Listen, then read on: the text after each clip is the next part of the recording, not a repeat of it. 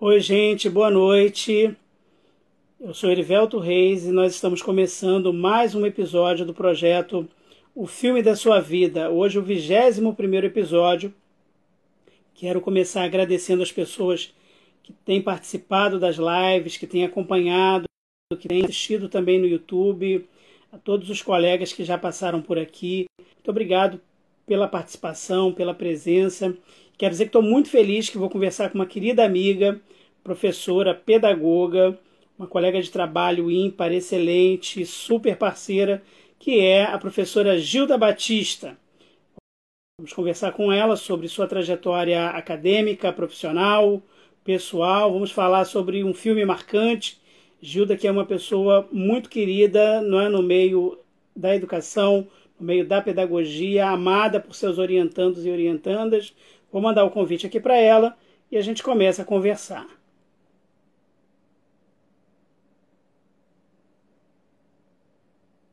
Mandando o convite para a Gilda. Convite, vamos dividir a tela.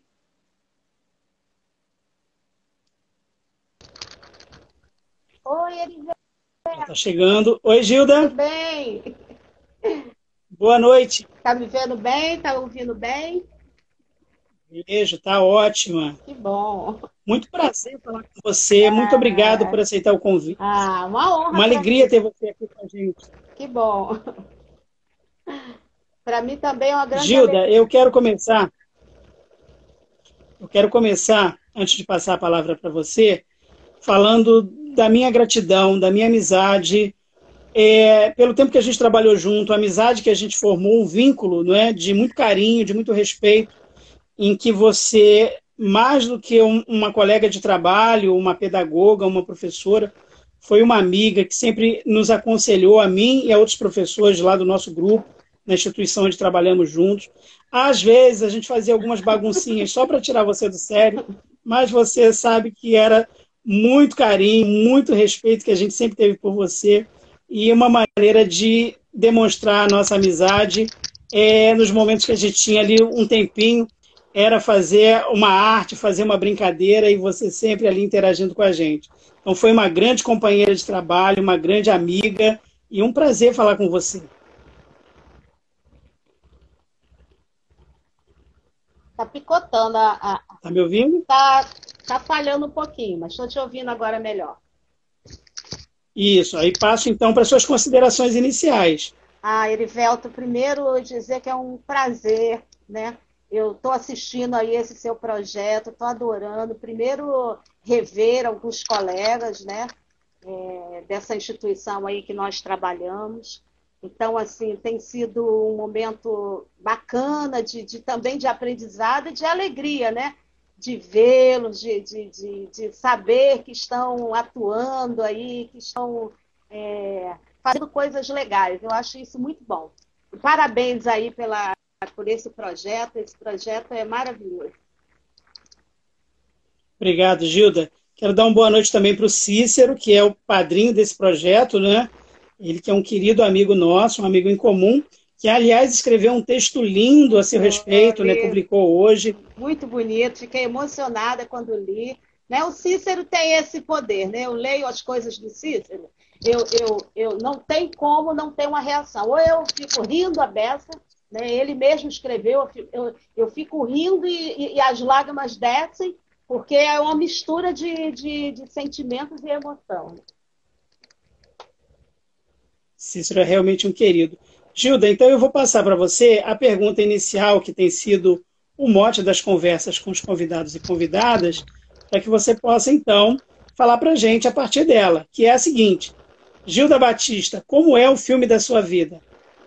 Olha, Erivelto, eu, eu diria assim, quando você me, me, me perguntou, Gilda, qual é o filme da sua vida? Eu, eu, eu, eu pensei, poxa, não tem um filme da minha vida.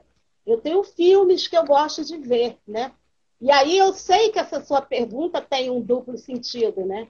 Aí eu diria, é, são filmes que eu gosto de ver. Então, quando você me fez o convite, eu, eu tinha acabado de ver esse filme que eu gostei muito. Eu diria, se você me fizesse convite hoje, eu diria para você que o filme seria um filme ótimo.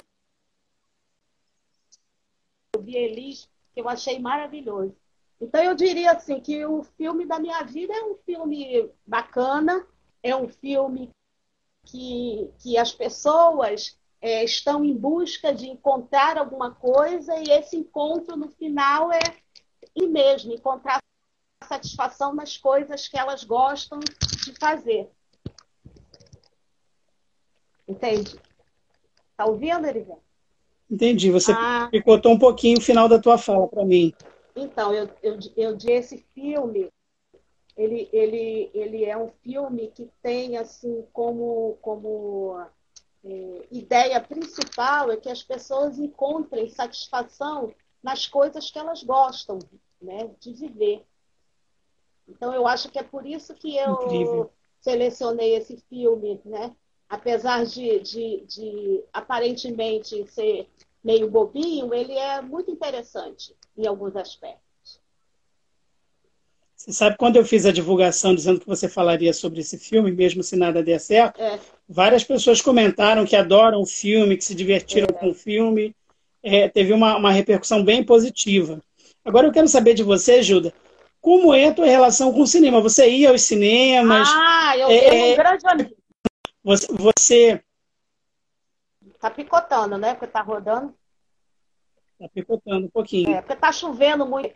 Não sei se aí em Campo Grande está chovendo, mas aqui. Está chovendo, tá né? Chovendo, é, está chovendo. Eu tenho um grande amigo, né, que é do tempo da minha juventude, ele me acompanha até hoje. É, e nós íamos muito ao cinema, né? E aí foi com ele que eu aprendi é, é, a ver filmes, né? Porque eu ia ao cinema, mas o filme acabava e eu ia embora. Então, por exemplo, a recordação que eu tenho desse aprendizado né, de ir ao cinema é que eu fico até o final vendo todos os créditos. A gente ficava, às vezes, sozinho, só nós dois, vendo todos os créditos, quem fez o quê, os atores, a, a, a, a produção. Então, isso para mim tem uma importância hoje né, de perceber é, quantas pessoas são envolvidas na construção de algo que a gente vai lá para assistir, né? Então, eu, eu, eu, eu gosto muito de, de, de assistir filmes. Gilda, é, sempre tenho falado com as pessoas aqui, até você comentou na, na nossa conversa em off, né, nos bastidores, que invariavelmente a gente começa falando de cinema, mas vai sempre transitando para discutir educação. Uhum. E aí fico pensando o seguinte: você, como professora, como pedagoga, você usou o cinema como uma ferramenta para apresentar determinados temas aos seus alunos? Poderia relatar uma experiência relacionada a, a, a, uma situação assim? O cinema como uma ferramenta na sala de aula? Eu, eu, eu, eu, utilizo sim, Erivelta, mas assim, você sabe, eu, eu sou professora de uma escola do Estado. Né? E a gente tem nessa escola uma sala que é a sala que a gente chama a sala de multimeios. Uma sala disputadíssima. Né? É, a gente, quando se apresenta em fevereiro, a gente já vai logo né, lá na coordenação para colocar o nosso nome lá na salinha, porque é a sala que tem o data show, é a sala que a gente pode é, utilizar outros recursos para a nossa, nossa aula.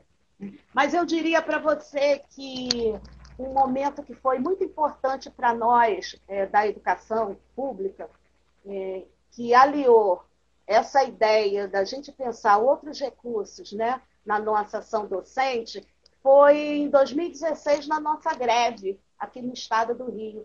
Essa greve ela foi um divisor de água, do meu ponto de vista, né, na nossa ação docente, porque, primeiro, sentamos enquanto grupo de professores para construirmos ali ações pedagógicas em conjunto, né? Então, a gente ia ao cinema, a gente foi ao museu, a gente foi ao teatro. Então, isso, isso, isso marcou a história né, da, da, da, da educação no Rio de Janeiro. Então, perceba como a luta né, por, por uma questão de, de uma educação pública de qualidade ela atravessa também a nossa ação docente dentro de sala de aula. Então, a partir dali, a gente pode perceber como é importante né, a utilização de outros recursos, e o cinema é, é, é, uma, é uma linguagem interessante nesse processo de aprendizagem. Agora, com relação à sua pergunta, é, é, é muito difícil para a gente a utilização, porque a gente não tem uma estrutura que favoreça. Então, o que você pode é estar tá orientando o aluno para, ah, olha, veja esse filme. Por exemplo, agora mesmo nas nossas aulas remotas, a gente sugere, né? E às vezes eu fico até com o peso da consciência, porque eu, eu faço a sugestão, mas ao mesmo tempo eu fico pensando, será que, que o aluno vai ter condições de realmente é, é, efetivar né, isso que eu estou propondo para ele? Né? A maioria não consegue fazer isso. Então, eu, eu digo para você que a gente está aí dentro desse, desse processo que a gente vem desde do ano passado, da pandemia, num processo aí de estar tá, é, ressignificando a nossa ação docente, pensando não somente na questão pedagógica, mas aliando também essas questões que são questões sociais, né? E aí é, é trazer e pensar a escola, que a escola tem hoje uma função que é social também. Então, ao mesmo tempo que a gente quer propor né, outras estruturas, outras, outras é, eu diria, mecanismos pedagógicos, a gente tem que ter o pé no chão e dizer, olha, o Estado não está te dando condições para isso. Né? Para você ter uma ideia, hoje eu saí, fui tentar usar o, o tal do, do, do, aplicativo, o aplicativo não funcionou, né? E aí eu não pude é, é, entrar em contato com, com as minhas turmas, porque o aplicativo não funcionou mas ele é dito que funciona. Então, essas são as, as realidades que a gente vai, vai vivenciando na nossa, na nossa ação pedagógica. Né? Ô, Gilda, você é, trabalhou comigo uhum. e você dava aula para turmas imensas uhum. de futuros professores e professoras e sempre com resultados assim excelentes, tanto com relação a práticas didático-pedagógicas, como em relação à pesquisa. Professor Marco Antônio, professor Cícero, professor Flávio Pimentel, ah, nós acabávamos, por questão do, do núcleo comum, muitas vezes dividindo as mesmas turmas ou participando de projetos, muitas vezes é, é, interdisciplinares, transdisciplinares. É, como você avalia é, a evolução ou a transformação, se houve alguma transformação, enfim, é, no perfil do futuro professor, daquele que ingressa na faculdade hoje, para ser um professor, uma professora, um pedagogo, uma pedagoga, daquele lá do, dos anos 2010, por exemplo.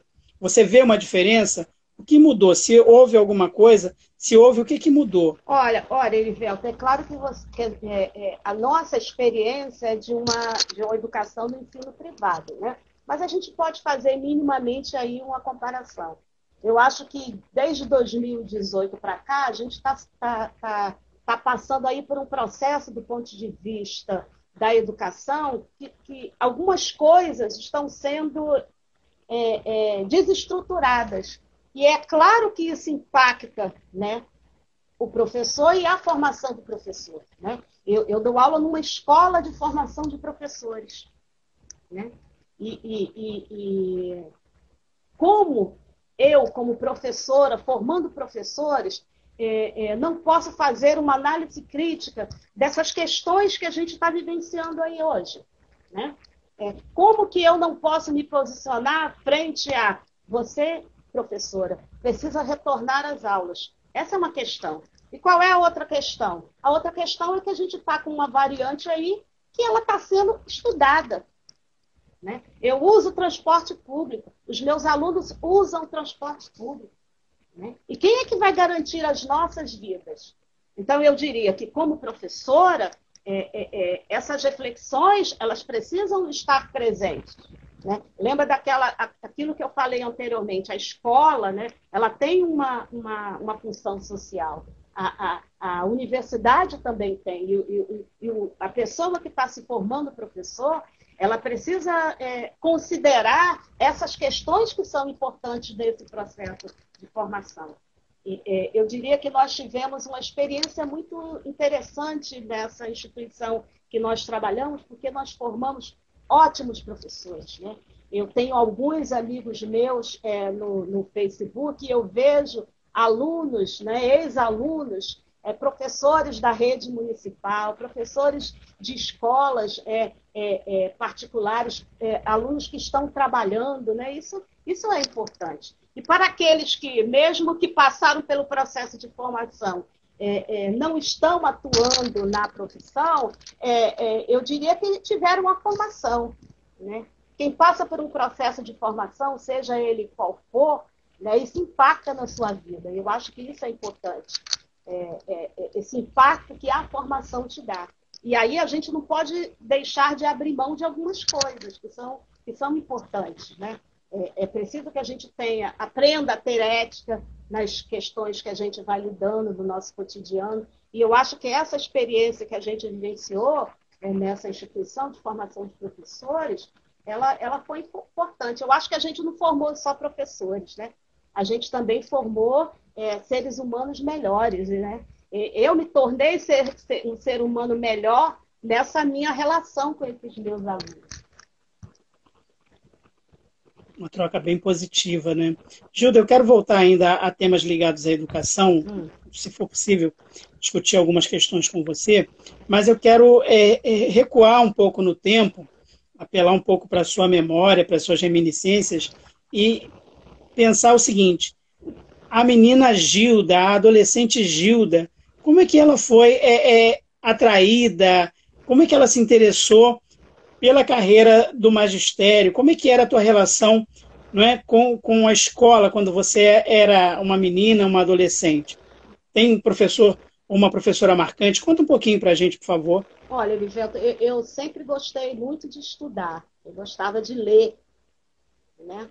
E eu e, e a minha mãe, ela estudava, nós somos do Piauí, né? Teresina Piauí.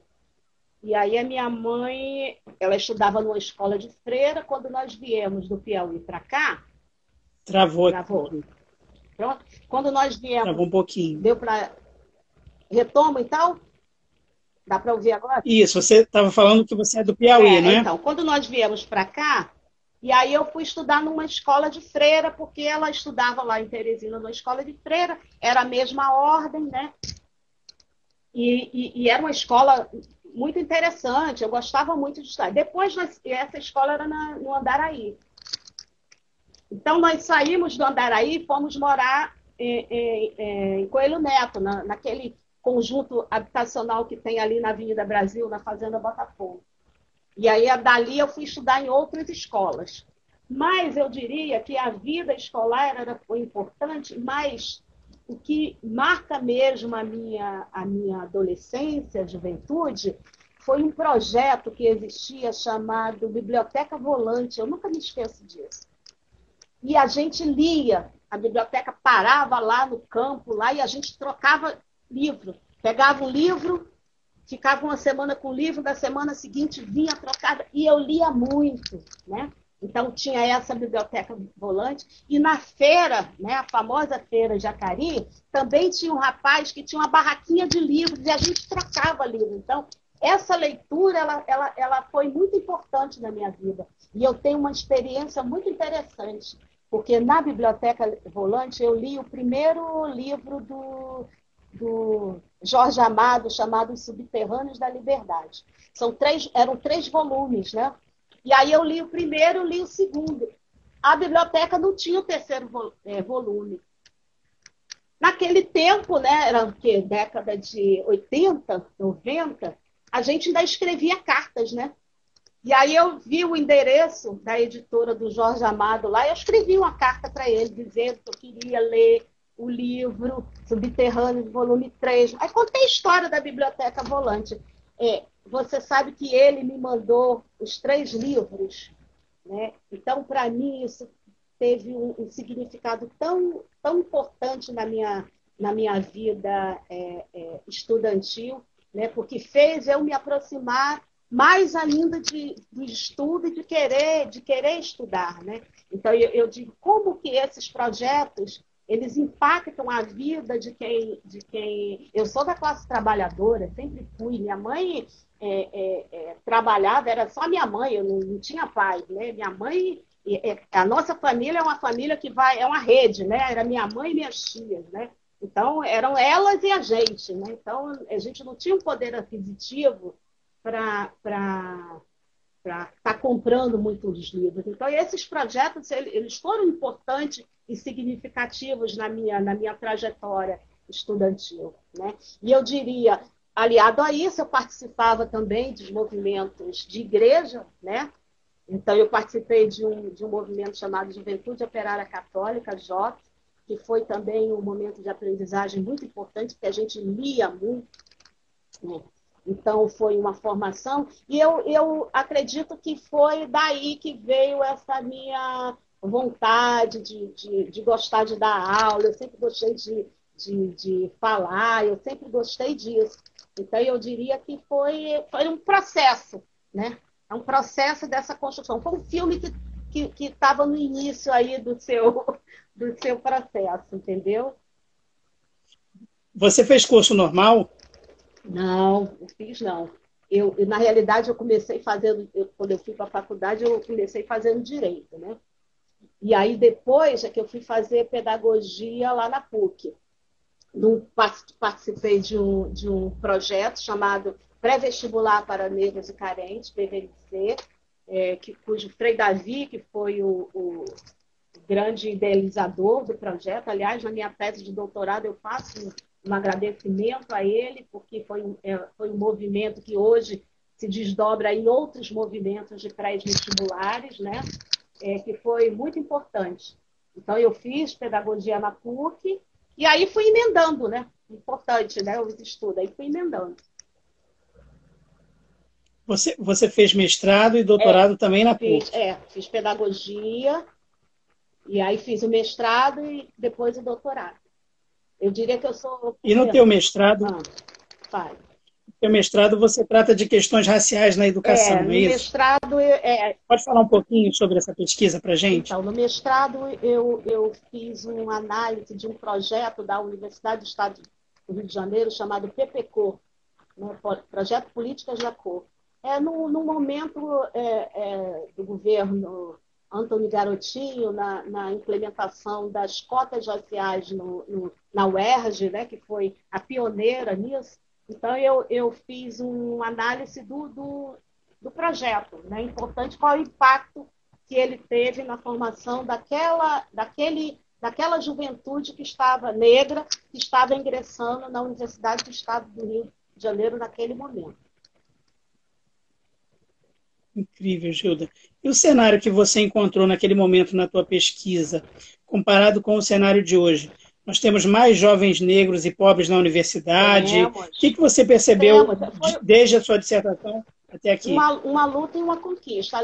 Além de termos mais jovens é, afrodescendentes presentes na, nas universidades, né? A UERJ foi uma universidade pioneira, mas a gente é, é, tem outras universidades, eu diria que foi fruto de uma luta aí do movimento negro, importante destacar. Né? Agora, é claro que essa luta ela não se esgotou, né? a gente está presente, mas a gente ainda tem aí histórias de alguns cursos, né? que ainda isso não se faz tão presente. Então, eu diria que a luta continua, a luta não para, não.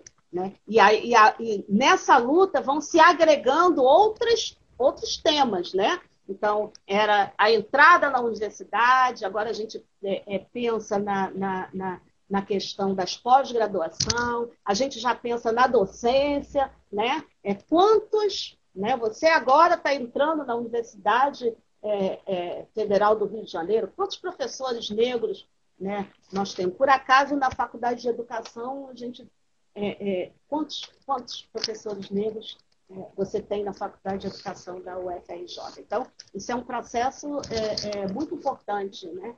E aí, naquela época, lá no mestrado, 2007, 2007, é, eu defendi, nós tínhamos uma realidade. Eu acho que hoje, é claro que a gente avançou, mas outras, outras lutas vão agregando aí nessa caminhada que é longa. O, Gilda, é, é, eu presumo a sua resposta, mas eu queria que você falasse. Hum. Uma pessoa que faz um trabalho como esse que você fez na, na dissertação, né, daqui a pouquinho vou falar da tua tese, foi orientada pela professora Vera, Vera Maria candor. candor. Um, um tema tão importante. Quando você escuta um ministro da República dizendo que a universidade não é para todos, o que, que passa pela tua cabeça? O que, que você gostaria de dizer em resposta a uma afirmação como essa? Olha, Erivelto, eu acho que o, os movimentos sociais já estão respondendo, né? Porque esse governo, né, que, que nós temos hoje no, no, no Brasil, ele, ele, ele tem uma política e ele tem um projeto, né? Ele tem um projeto de educação, né, que a gente já sabe qual é, e é importante que os movimentos que estão aí se manifestando, é, quando ele, esse ministro falou isso, várias entidades se manifestaram. Então, é, o que, que a gente pode falar para uma pessoa que ignora, né, uma pessoa que é ministro da Educação, que ignora todo um processo histórico né, acumulado aí ao longo de. Né, fruto de muitas lutas. Né? Eu, eu, eu, eu, eu, eu não me surpreendo mais com nenhuma fala que vem dessa, desse, desse, atual governo que a gente está vivenciando, porque é, é, é uma desconstrução é, das coisas que a gente fez ao longo da história. Mas eu diria que a gente não está calado, né? Eu diria que nós temos que nos posicionarmos em relação a isso e dizer é, é isso, a luta continua, né? O ano que vem está aí, a gente está, né? É, é, é, temos que, que estudar bastante né? Temos que fazer uma reflexão séria das contradições que vão surgindo aí no nosso, no nosso caminho, porque a gente tem que encontrar uma outra lógica para combater essa lógica que está aí vigente. Né? Porque é, eu diria que é inadmissível você, no, no século XXI, com todas as conquistas que foram é, que nós é, fizemos, realizamos, né? você ter alguém que diga que o ensino superior é para uma determinada camada da população. Né? E aí você faz uma, uma, um contraponto com isso, né? você está falando, esse, esse, ministro falou da questão do nível superior, você faz um contraponto com uma reforma do ensino médio, né? faz o contraponto. Então, os alunos aí vão ter cardápio, né? eu diria que é um self-service, né? que a gente está aí. Né? Então, só que nesse self-service, a gente já sabe qual é o, o, o, final aí, né? A, a, a, a, mesma camada que ao longo da história, né, sempre teve os privilégios, eles não, eles não estão em self-service, eles estão à la carte, né? Eles fazem as suas escolhas. Nós, das, da classe trabalhadora, os nossos alunos da educação pública, é que estão no self-service. Então, uma salada aí de coach, né, de lideranças para fazer com que essa universalização da escola pública seja deixada de lado. E a gente precisa estar atento a isso, né? principalmente nós, professores. Precisamos estar atentos a isso para refletirmos, fazermos análise crítica com os nossos alunos em relação a isso. Gilda, eu fico pensando, a partir que você está falando, e aí vem várias imagens, sabe? É, desde o professor, muitas vezes, que se omite numa reunião, ou aquele diretor, aquela diretora, pressão direta da coordenação, sejam implantadas essas ideias né, de, de forma do ensino médio, mesmo agora o retorno, ainda durante a bandeira vermelha, né, a circulação dos alunos, a exposição dos professores e suas famílias a um vírus que é sabidamente letal cuja variante agora está se espalhando pelo estado do Rio de Janeiro, fico pensando muito nessas questões. Então, desde aquele que se omite até aquele que aquele aquela aquele profissional, aquela profissional que acaba tendo que se submeter para uma questão de sobrevivência a esse tipo de situação.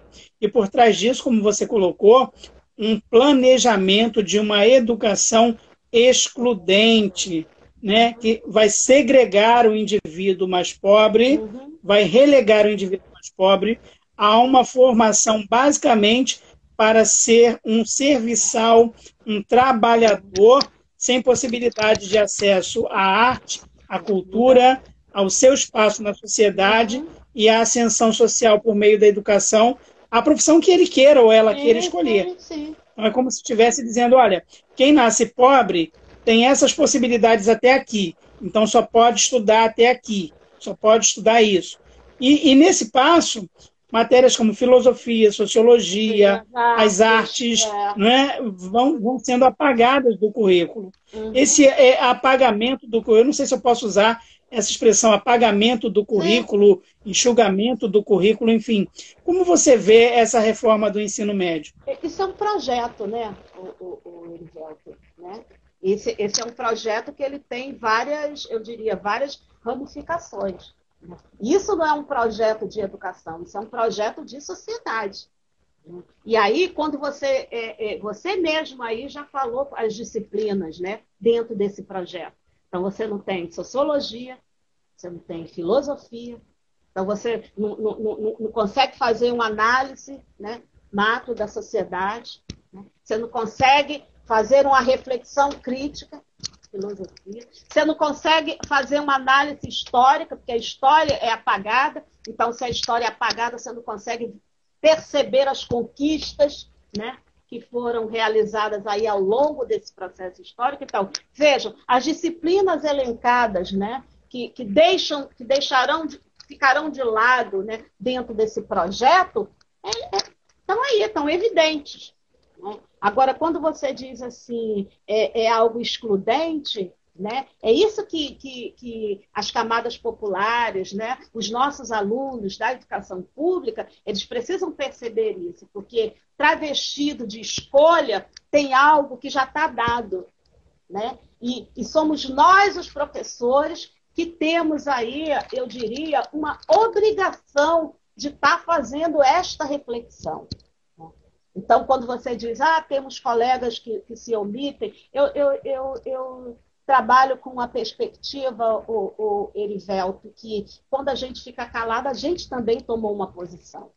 Né? E isso, isso é, é fato. Né? Então, eu, eu falo porque eu, os meus alunos me pedem para falar. E se eles não me pedem, eu falo do mesmo jeito também. Então, eu acho que essa, é, é, essa posição a gente precisa ter como formadores. Né? Eu acho que isso em qualquer profissão, mas a nossa tem, eu diria, uma responsabilidade maior. Eu acho que a nossa tem um, empenho maior. Né? Eu diria, voltando aí ao filme que eu escolhi, mesmo se nada der certo, eu me posicionei. Entende isso? Mesmo se nada der certo, eu, eu, os meus alunos, as pessoas que convivem comigo, sabem as coisas que eu penso. Então, eu acho que, que nós, professores, é, é, a gente precisa é, fazer essa reflexão, porque estamos passando por tempos muito difíceis, sabe? É, hoje eu eu estava numa reunião na minha escola e eu ouvi uma fala de um colega meu que me marcou muito, sabe? É, nós estamos vivendo momentos de muitas contradições.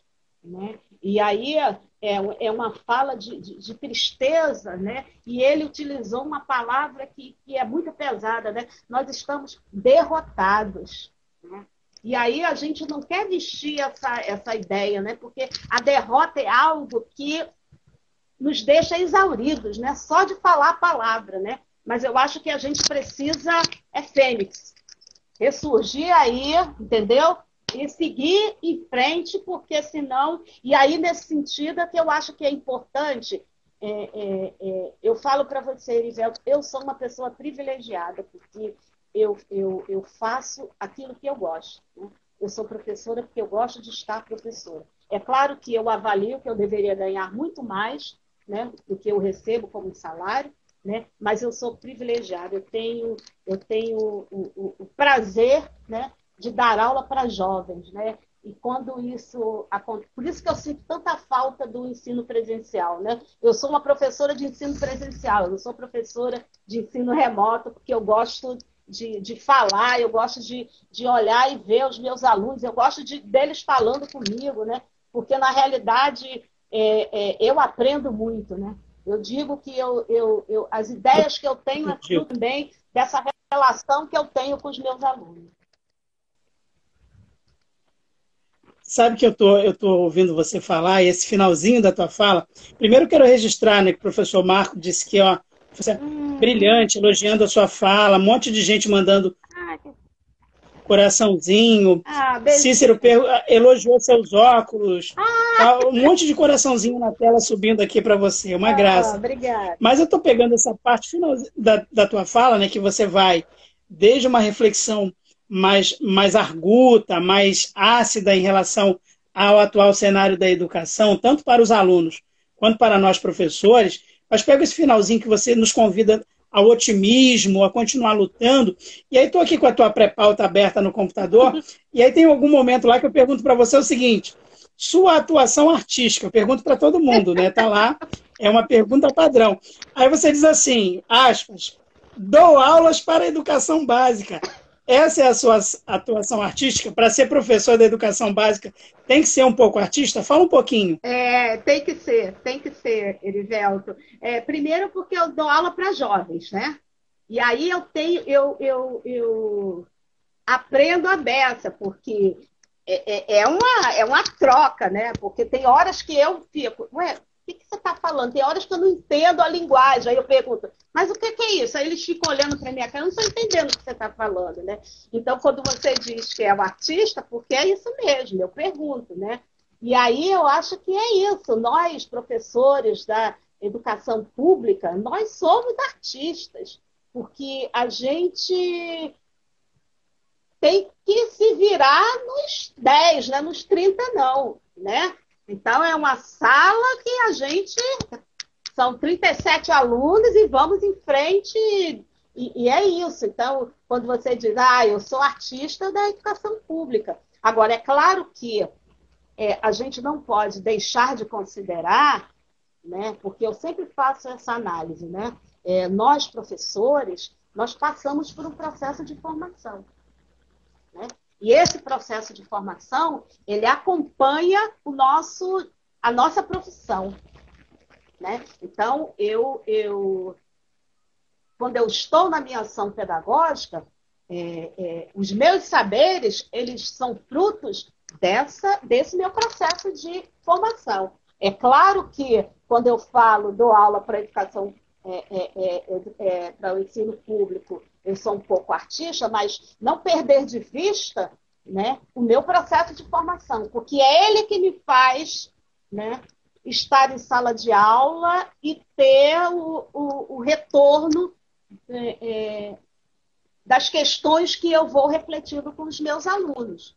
Entende isso? Então, não é algo que é meio mambembe, não. É um processo de formação que está por trás. E é um processo de formação que, que, que não foi fácil, né? Um processo de formação que foi sofrido, né? É, eu diria que eu passei pela graduação, pelo mestrado e pelo doutorado, as coisas não foram tranquilas, né?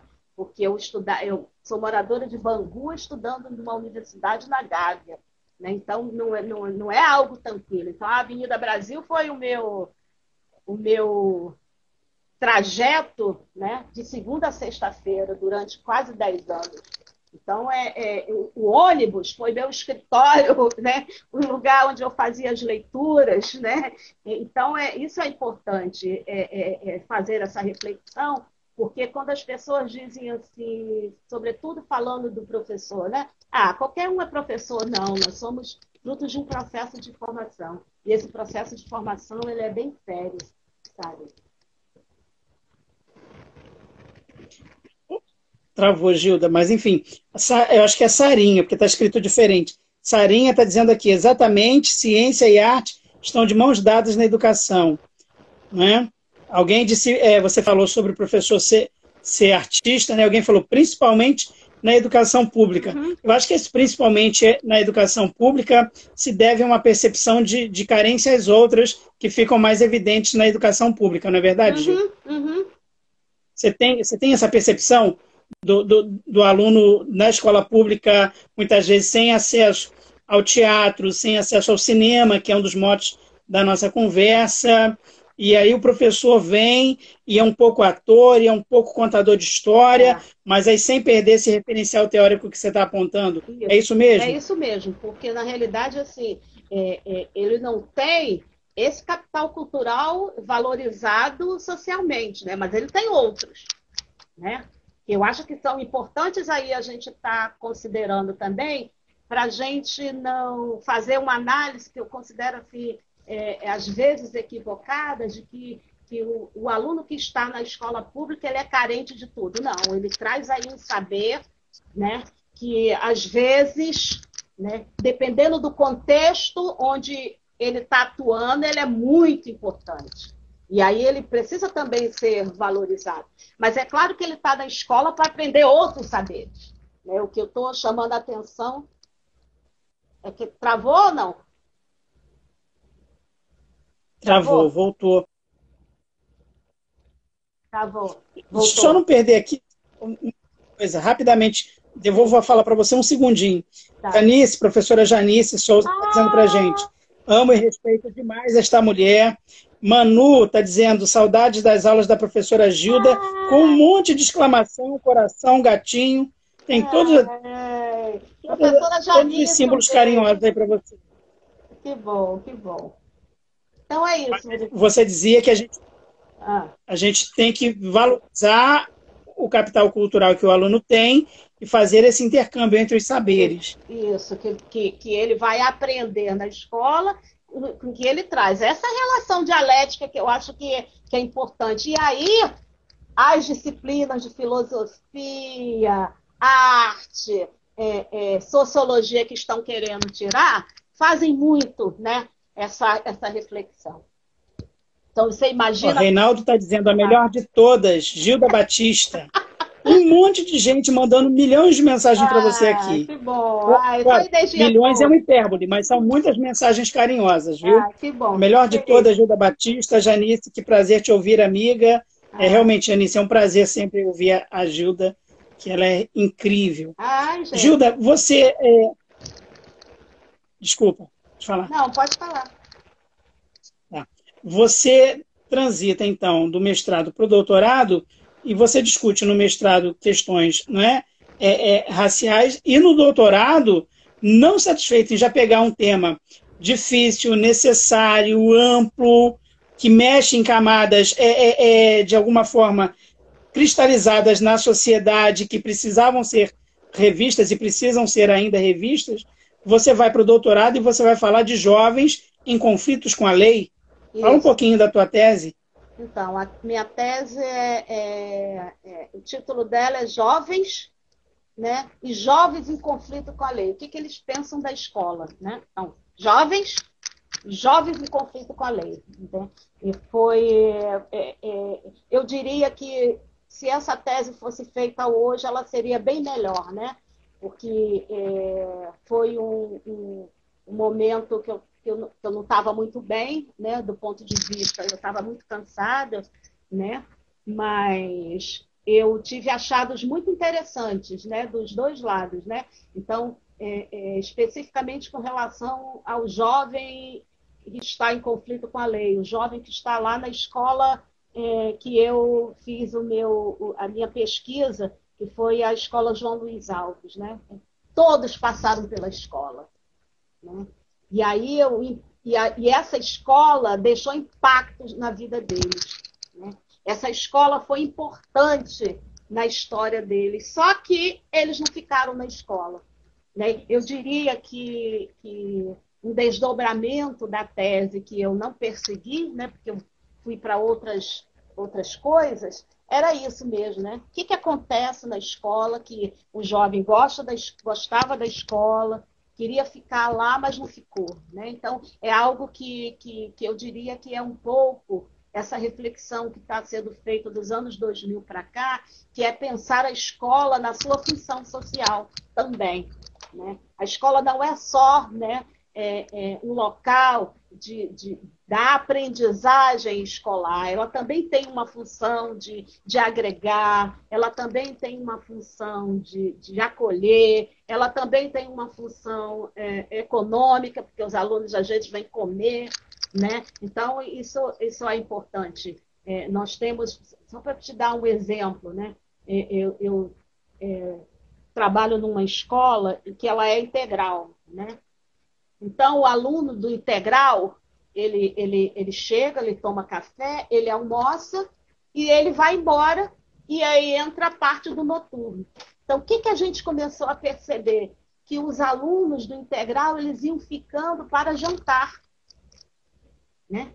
E aí, quando é que a gente foi percebendo isso? Quando a comida não dava para o pessoal do noturno, porque o pessoal do. Entendeu? E aí você teve que fazer mais comida para atender este público que ficava para jantar, para seguir, para chegar em casa já com, com é, jantado, né? De, de, de, no sentido é, é, completo da palavra. Então, você compreende que essa é uma função social da escola. E eu estou te dando um exemplo em um pequenininho. Né? Então, a escola é, precisa compreender isso, que ela, ela tem uma função importante. E por ela ter uma função importante, as reflexões em torno dela precisam ser profundas. Elas não podem ser superficiais do tipo, volta às aulas. Ponto. Não, não pode ser assim.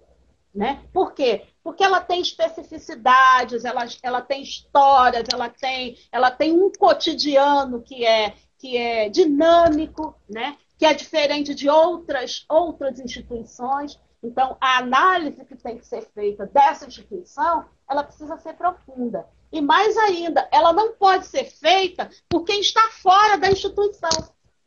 Entende isso? Não é uma instituição né, é, é, é, que vai dizer o que, que nós que estamos dentro da instituição temos que fazer.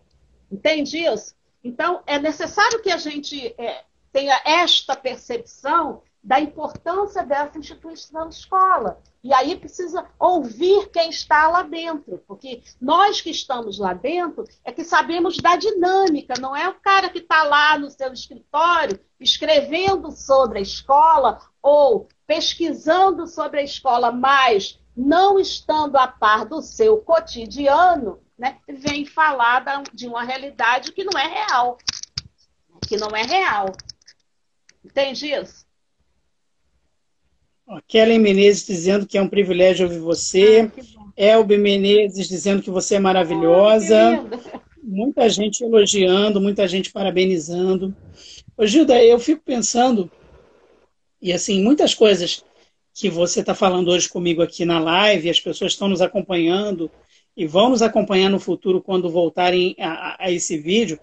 Muitas dessas coisas eu já tive a oportunidade de ouvir pessoalmente de você, em mesa de professores, em, em mesas redondas das quais você participou e que eu, né, como seu admirador e seu colega, tive o privilégio de, de ir assistir. E, e, fico pensando o seguinte: quero perguntar a você, como você acha que é a visão que as pessoas têm do professor hoje em dia? Você sabe aquele meme da internet que assim, expectativa versus realidade, ou então como eu sou, como a minha família me vê, como não sei quem me vê. Como você acha que a sociedade lê o professor hoje em dia? Eu acho ela faz uma leitura é, deturpada, porque a leitura é feita dessas instituições que eu estou falando para você. Né? Isso, essa é uma questão. E, mas também a gente tem uma outra questão, né? porque é, nós, enquanto categoria profissional, né? É, dentro do nosso, do nosso sindicato, né? também não nos apresentamos é, é, eu diria, do ponto de vista do que realmente nós somos. Né? Nós somos profissionais que nós trabalhamos muito. Erivelto, nós estamos nos reinventando nesse momento. É, passamos por um processo de, de formação, de aprendizar, de aprendizagem dessa questão do ensino remoto, assim, a toque de caixa. E mesmo assim, a gente está dando conta. Então, é, é, eu diria que talvez a sociedade é, precisasse, a sociedade, que eu falo não é algo abstrato, não. Eu diria, o meu aluno, ele tem, ele é a sociedade, né? Então, ele precisa estar tá, tá também socializando isso que a gente está vivendo neste momento. Porque este é o momento do ensino remoto. E é assim que é, entende isso? Então, é, é, essa análise que é feita da nossa categoria hoje é, parte do pressuposto de que a gente é, faz as coisas é, mambeme, né? A gente chega lá, né? Eles não percebem os nossos processos de formação. Erivelto, para eu é, montar o meu programa de aula nesse bimestre, né? Eu fiquei dias, eu tive que ficar lendo textos, eu tive que, que que, resumir, eu tive que fazer um vocabulário diferente para que o, o, aluno compreendesse. Esse é um processo de formação. Né? E, e infelizmente, é, nós também temos aí uma culpa porque a gente também não explicita isso de forma efetiva, né? É, é, como, qual é o nosso processo de elaboração de um, de um plano, de um planejamento, né? Para a gente estar tá em sala de aula. Parece que as coisas são simples, né? Mas, do, por outro lado, a nossa profissão ela é, ela é muito valorizada, tanto assim que querem que a gente volte logo, né? Então eu diria que é que é a balança, né? Nós somos tão importantes que, que só a, a gente está apenas numa tela não, não, é, não, é, não tem uma eficácia, né? É preciso que a gente esteja presente, é por isso que querem que a gente volte. Isso, isso é um dado interessante dentro desse, desse contexto que a gente está vivendo de tanta tristeza. Ou querem que eu volte, né? Porque a, a sociedade percebe o quanto é importante esse processo de aprendizagem, né? de ensino e aprendizagem, quanto é importante as relações. Né? As relações também criam uma aprendizagem. Isso é importante. Agora, perceba que essa é uma reflexão que ela surge agora. Porque nós, lá em 2000 e, e, no início de 2020, nós estávamos presencialmente. E essa reflexão não era feita. Então, a reflexão de hoje é: nós somos importantes presencialmente. Né? Por isso que querem que a gente volte. Isso é um dado interessante. Mas, por outro lado, a gente tem o contexto da saúde pública, né? E aí é, precisa equilibrar essa balança aí. E a balança ainda não está equilibrada. Pois é. Eu quero voltar, mas eu quero voltar com vacina para todos. Todos, claro. todos vacinados, todos protegidos. Eu quero que os meus alunos e minhas alunas tenham segurança para eles e elas e para as suas famílias. Uhum. Né? Eu não quero que o meu aluno se exponha no transporte público, na condução e depois leve o vírus para o seu familiar, seu avô, para sua avó, para o seu pai, para sua mãe. Eu não quero isso. E também não quero eu me expor e trazer o vírus para o meu filho, para minha filha, para dentro da minha casa, porque o Estado não se responsabiliza por isso. É, essa é uma verdade. Esse é um debate que precisa ser feito, né? Mas, enfim. Gilda, eu, estou encantado sempre com, com o que você fala, porque eu vejo sempre um, um, um, tempero de amor, de doçura no que você fala, mesmo quando você é mais incisiva né, e, e mais densa e mais até mais técnica nos seus comentários, tem sempre essa coisa da doçura, do amor, da candura. Aí pergunto meio que tentando adivinhar, ou já presumindo que seja a resposta, porque convivi com você na sala dos professores, já vi você em sala de aula, mas eu pergunto para que o público possa ouvir da sua boca. Existe condição de educar sem afeto? Ah, comigo não. Como você está perguntando para mim, eu diria. Isso. Eu, professora Gilda, sem afeto, não, não, não consigo é, exercer a minha profissão. E quando eu falo para você, e, eu, e o afeto, é aí em todos os sentidos, né? de amor e de ódio também, porque ódio também é um afeto. Né? Então, quando eu não gosto, eu falo que eu não gosto. Né? Então, é, é, é, eu sempre falo para os meus alunos assim: é, essa é a minha profissão, né? este é o meu trabalho, e vocês precisam deixar eu trabalhar. Né? Isso, isso é, é, é importante.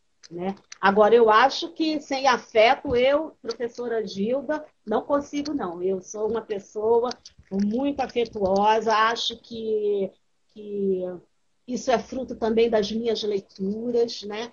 E aí tem um, um, autor que eu gosto muito, que trabalha muito isso, que é o Celso Antunes. Eu gosto dele por conta disso. O afeto ele precisa é, se fazer presente é, dentro desse, desse processo de aprendizagem. Eu diria que em, to, em, em todas as profissões, né, o, o Erivelto? A gente precisa ser um ser humano afetuoso, porque eu acho que meio caminho aí a gente já traçou, né? Já traçou, não, já trilhou aí é, nessa história. Se a gente tem é, um afeto pelo outro, né? Pelo que o outro pensa, né? Acolher, né? Eu acho que isso, isso é importante. Compreender as histórias, né? que são aí construídas, que são trazidas e aí confrontando com as nossas, né? Isso, isso, o afeto precisa estar presente.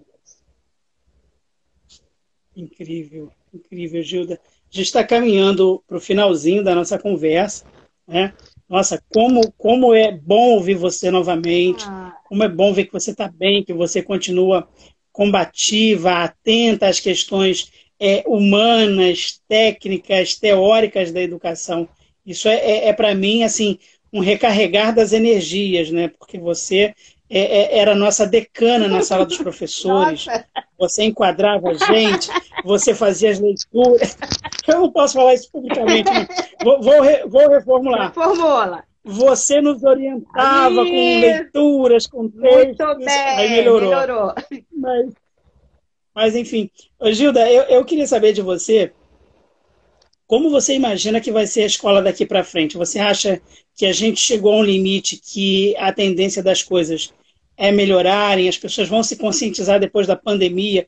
Você falou, né? É, antes não queriam a discussão, agora querem a discussão, mas a gente tem um contexto em que as pessoas ainda não estão todas vacinadas. Você acha que a próxima geração, os próximos 5, 10 anos, a sociedade vai entender melhor o que é a escola, o papel do professor? Você é, imagina que isso vai acontecer? Eu, eu diria, Erivelto, não é sendo pessimista, não, mas eu acho que, que a escola ela é mais uma instituição. Nós é que temos que ser os seres humanos melhores. Entende isso? Então, eu diria que nós estamos aí num processo que ainda está ainda tá inicial, a gente ainda não tem. É sedimentado essa perspectiva de, de, de pensar no outro. Né? E aí, essa epidemia, a gente imaginava que seria o pontapé, mas eu, eu, eu particularmente, mesmo eu tento ser otimista, mas eu acho que a gente está construindo uma história que, que não vai ter um final muito feliz, infelizmente. Mas a gente precisa acreditar que novos dias e novas histórias vão, vão surgir. Gilda, é incrível ouvir você. Quero muito agradecer a você pela presença, dizer que eu estava morrendo de saudade. Né? É, tem uma pessoa aqui, Nazaré, mandando um ah, beijo para você.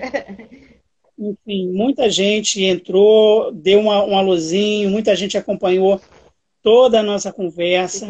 Eu quero aproveitar para mandar um beijo para sua família, né, para seu marido, para suas filhas, são sempre muito queridos e muito gentis o tempo todo.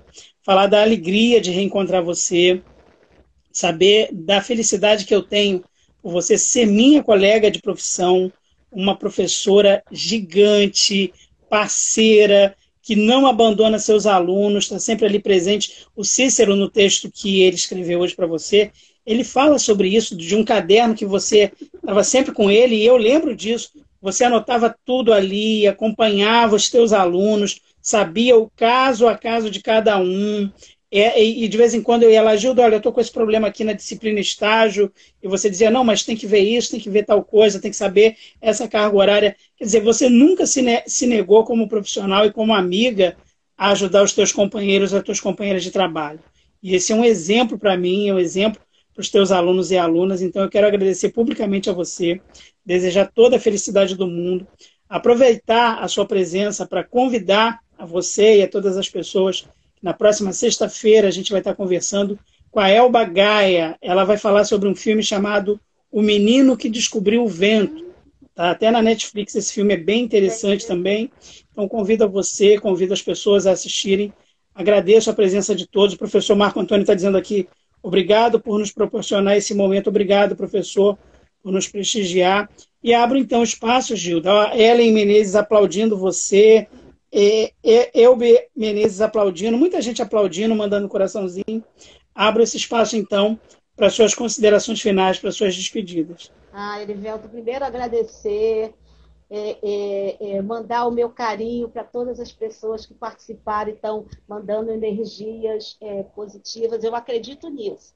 Eu acredito que se a gente pensa coisas boas, a gente traz coisas boas também, entendeu? Então, agradecer a você, agradecer meus colegas, alunos, né? ex-alunos que, que participaram também dessa nossa conversa e desejar mais sucesso a esse projeto. Cícero mandando um beijo para você aqui. Um beijo também para ele. Um beijo, Cícero. Obrigada pelo lindo texto de hoje. Foi incrível começar o, o, o dia sabendo que eu ia encontrar você e depois lendo o texto do Cícero a seu respeito, que é um texto que fala muito sobre os nossos afetos. Né? A gente Sim. falou de afetos, Sim. a gente construiu uma relação de muito afeto quando a gente trabalhou junto e que permaneceu ainda bem. Muito obrigado, Gilda. Boa noite para você. Felicidade Felicidades e até breve. Uma boa noite a todos. Tchau, tchau. Cuidem. Tchau. Tchau. Um abraço. Até o próximo encontro. Tchau, tchau, gente.